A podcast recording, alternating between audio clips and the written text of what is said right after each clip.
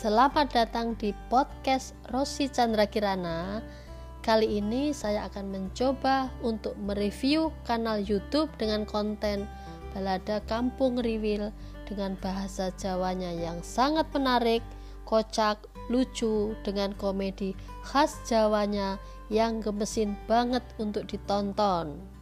Saat ini banyak sekali kanal-kanal YouTube yang memberikan hiburan atau konten yang menarik, lucu, dan unik untuk ditonton.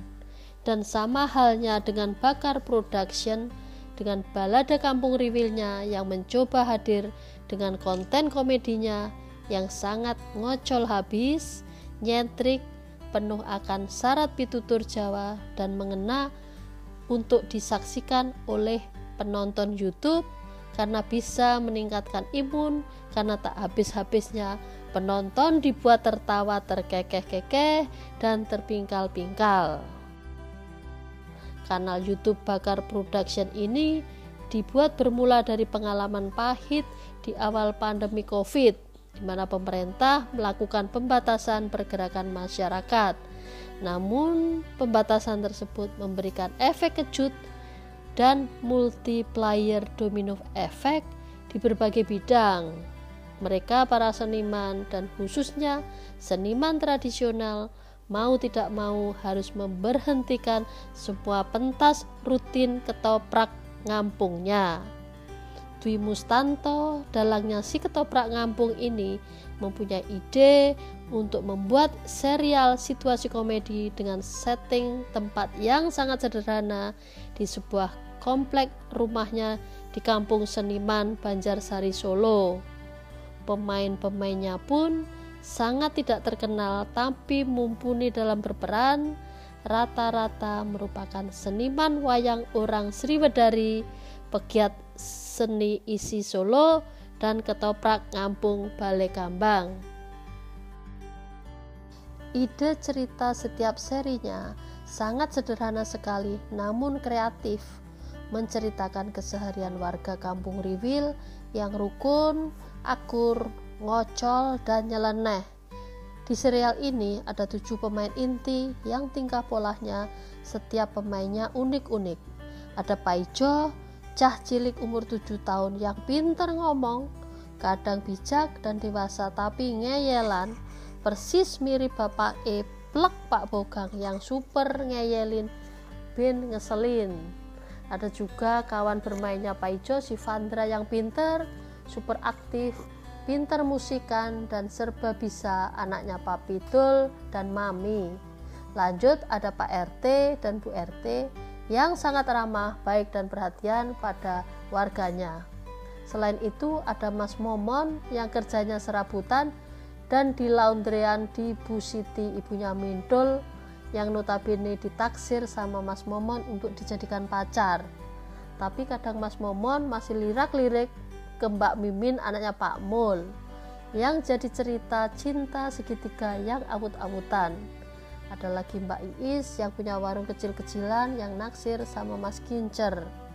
Dan terakhir Pak Kliwon sesepuhnya kampung dan mantan Pak RT yang sangat dihormati dan disegani oleh warga kampung Riwil di setiap akhir episode selalu memberikan nasihat-nasihat yang penuh makna, mengena sangat mendalam.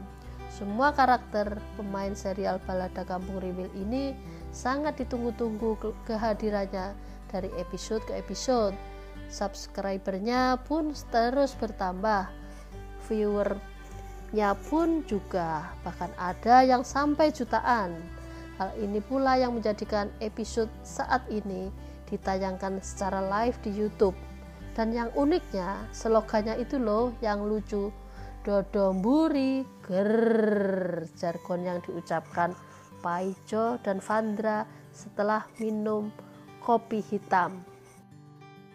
Lanjut lagi, pada sesi podcast kali ini saya akan membahas episode ke-21 dengan judul Paijo Cahlos yang sudah ditonton lebih dari 640.000 viewer yang dimulai dengan kegalauan Mas Momon yang diberi hadiah handphone oleh Pak Ijo yang juara lomba pantun. Kemudian dilanjut dialog-dialog konyol dan absurd antara Mas Momon dengan Vandra yang cerita tentang upacara 17 Agustusan, Ibu Pertiwi, celetukan lucu di sini pun banyak dihadirkan. Dan kocaknya malah Vandra yang anak kecil lebih dewasa dalam bersikap ketimbang Mas Momon yang masih bingung kok bisa-bisanya. Paijo anak umur 7 tahunan yang pasti lagi suka-sukanya dengan HP buat game selfie-selfian malah ngasihkan hadiah lomba pantunya buat Mas Momon. Lanjut datang Mas Kincer bawa sarapan gado-gado terus ngobrol-ngobrol sedikit ngasih ide kepada Mas Momon untuk mengajak Paijo jalan-jalan ke Stadion Manahan dilanjut dengan traktir makan Paijo. Akhirnya daripada galau Mas Momon ke rumahnya Paijo bawa HP mau dikembalikan ke Pak Ijo agar Mas Momon tenang. Gak kepikiran terus-terusan tapi dilalah jawaban Pak Ijo sama Pak Bogang malah bikin Mas Momon tambah bingung.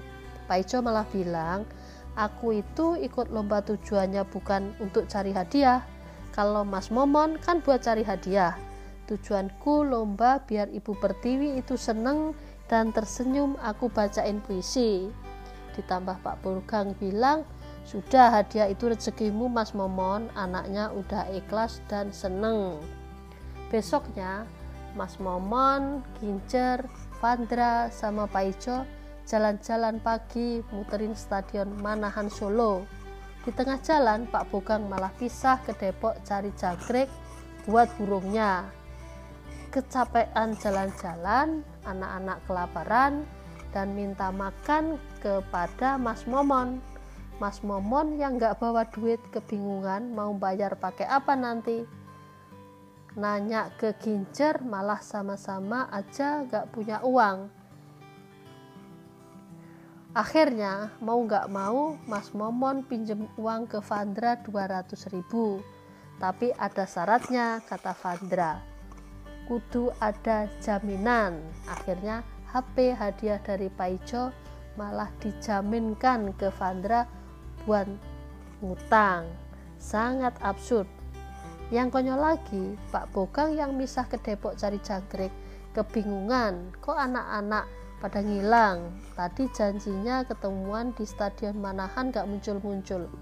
Alhasil Pak Bogang pulang duluan, nunggu Pak Ijo sampai kepulesan di depan pintu rumah marah campur kesel Paijo sama Mas Momon kok bisa-bisanya ngilang gak ada kabar mana habis makan-makan aku malah gak dibeliin makan katanya untungnya Mas Momon bawain makanan warteg buat Pak Bogang sama roti buat Bu RT sorenya Pak Bogang mampir ke rumah Pak RT bawain roti dari Mas Momon lucunya sambil ngobrol ngalor ngidul ke mana-mana malah roti buat Pak RT hampir habis dimakan Pak Bogang. Sambil kesel, Bu RT sewot, kok rotinya malah habis dimakan jenengan sih? Pak Bogang cuma nyeletuk, maaf kilaf, kelakar Pak Bogang. Nah, itulah teman-teman lucunya episode-episode dari balada Kampung Riwil yang semakin gemesin ditonton. Ada lucunya, ada ngeselinnya, dengan pitutur-pitutur Jawa yang selama ini sangat cocok untuk diterapkan di kehidupan bermasyarakat. Terlebih-lebih ada Paijo yang ikhlas memberi hadiah ke Mas Momon yang tanpa pamrih karena tujuan Paijo lomba untuk benar-benar memberikan hal yang menurutnya terbaik untuk Ibu Pertiwi yang dia cintai agar Ibu Pertiwi itu tersenyum terus melihat anak-anak rukun, akur, saling asah, saling asuh dalam kehidupan sehari-harinya.